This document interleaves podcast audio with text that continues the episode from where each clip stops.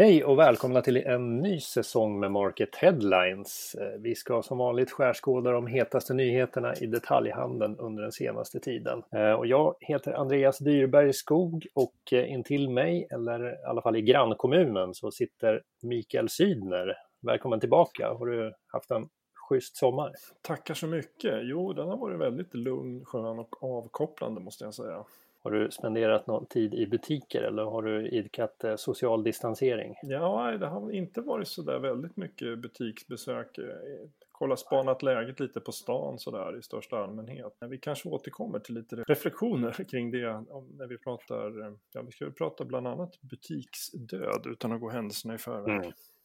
Men det är inte bara du och jag som pratar. Vi säger ett extra stort välkommen till Andreas Heneborn som gör sitt premiäravsnitt av Headlines idag. Vem tack, är du? Tack. Ja, jag har ju jobbat på Market jätte, jättelänge. Bara det att jag har jobbat med redigering och lite andra grejer så jag har inte mm. setts eller hörts så mycket. Nej, men nu får du ta plats. Äntligen. I alla, fall inte utåt, men ganska mycket inåt. Desto mer inåt, eh, extremt lite utåt.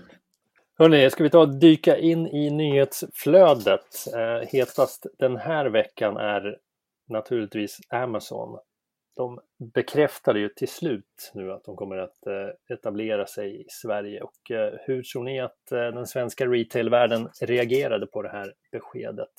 Det märks att det finns ett stort intresse och det har det ju funnits ganska länge. Samtidigt så är det ju ingen överraskning tror jag, utan alla har gått och väntat på att det ska ske eh, och jag tror att många har också förberett sig lite på själva ankomsten så att just nu så är det väl ingen dramatik kring det på det sättet. Sen är väl liksom frågan hur, hur stort genomslag eh, de får. Eh, utländska aktörer behöver ju inte alltid betyda succé i Sverige.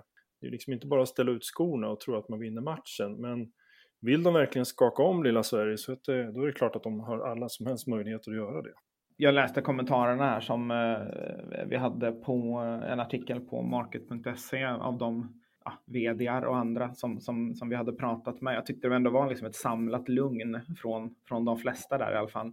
Mm. Men nog är det några som är lite oroliga ändå va? Det, det, tror jag säkert. Eh, vi, vi gjorde en enkät för ett par år sedan och ställde frågan vad de svenska detaljhandlarna såg som det största hotet de kommande 20 åren och eh, då svarade ju de flesta plattformsjättar som Amazon.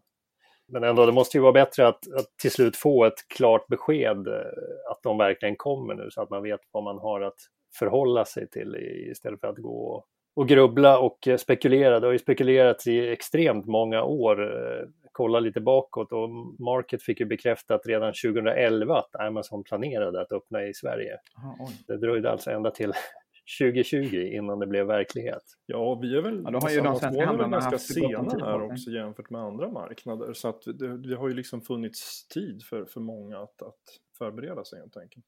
Hur man nu kan göra det, man vet inte riktigt vad de kommer att hitta på heller kanske. Nej, de är ju extremt sparsamma med, med informationen. I den pressrelease de släppte, som jag också skrev i min kommentar där, var det enda egentligt matnyttiga var ju att de skulle öppna Amazon.se och sen resten av pressmeddelandet var ju en eh, reklamtext riktad till svenska retailers ja. med, komplett med kontaktuppgifter och allt. Så de är uppenbarligen ute för att knyta till sig fler svenska handlare. Ja, och det, det, väl, det kan man väl se som eh. möjligheter för svensk handel, att man faktiskt kan sälja sina grejer via Amazon. Mm, och det är ju dubbelt. Ja.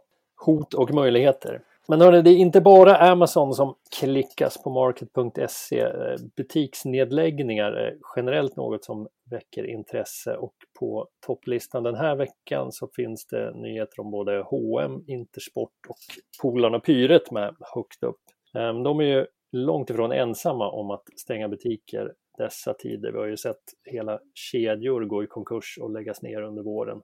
Men hur, hur har det sett ut i städerna som ni har rört er i under sommaren? Är, är det tydligt att det är en pågående butiksdöd, om vi ska använda det uttrycket? Jag har väl inte noterat några större ödeläggningar sådär. Några gallerier man varit inne i har väl liksom haft några tomma ytor, men det, det har de ju titt som tätt.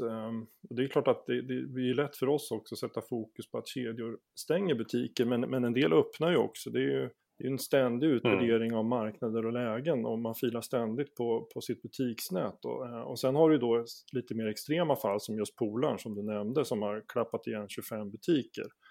Men det är, det är ju liksom mer ett, ett strukturgrepp i, i, ett läge där man faktiskt är i rekonstruktion. Nej, jag tycker att det har synts här, här hemma i Västerås, där jag bor i alla fall. Eh, om man rör sig i centrum finns det en del tomma lokaler eh, och eh, även har det märks i form av inskränkta öppettider. Ja, ja precis. Ställen, det där med öppettiderna har jag också stängt. noterat att, att man har krympt dem helt enkelt. Däremot de mindre orter som jag besökt under sommaren har, tycker jag inte att det varit lika tydligt.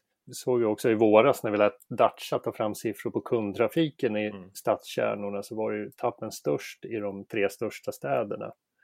Och eh, även när man pratar runt med folk i branschen så verkar tendensen vara att butiker i mindre städer har tappat mindre under krisen trots allt. Mm. Folk har, verkar ha handlat mer på hemmaplan i mindre orter.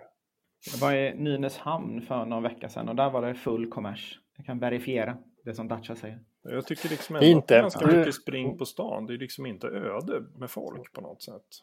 Nej, vilken, vilken stad är det du Nej, men Du pratar om Västerås. Har rört dig där också några gånger. Jag tycker mm. liksom att det är ganska mycket folk mm. som är ute och rör sig. Absolut, i alla fall eh, nu under senare delen av sommaren. Ja. Tycker jag att det har lyft och även i eh, Erikslund Shopping Center, eh, stora köpcentrumet i västra delarna av stan. Jag var i Göteborg i början av veckan här också. Där var inte heller någon brist på folk på stan där, Nej. tvärtom. Nej, det verkar ju mm. ha varit en tydlig återhämtning. Verkligen. Ja.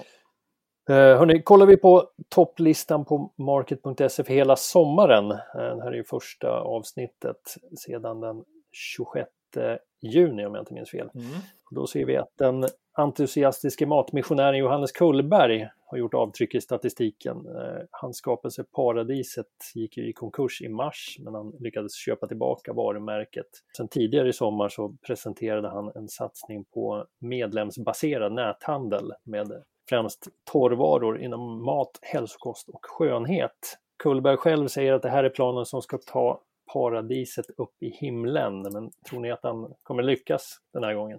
Det är väl rätt tillfälle att göra det kanske? Med en e-handelssatsning? E-handelssatsning, ja. Men om, om, om, det, om det lyckas vill jag inte, vågar jag inte uttala mig om.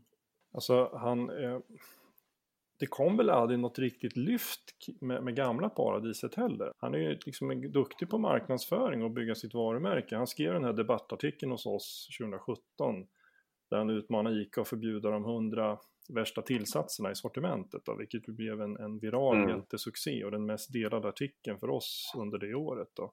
Eh, samma år så utsågs Paradiset till årets butikskoncept i Retail Awards men men det, jag tror aldrig att liksom själva verksamheten tog den där farten som kanske både han och många andra hade räknat med. Då. Kommersiellt kommer ju aldrig Nej, precis. Men, men, jag hoppas verkligen att han lyckas med paradiset i den här nya formen, för det, det tycker jag han är väl värd.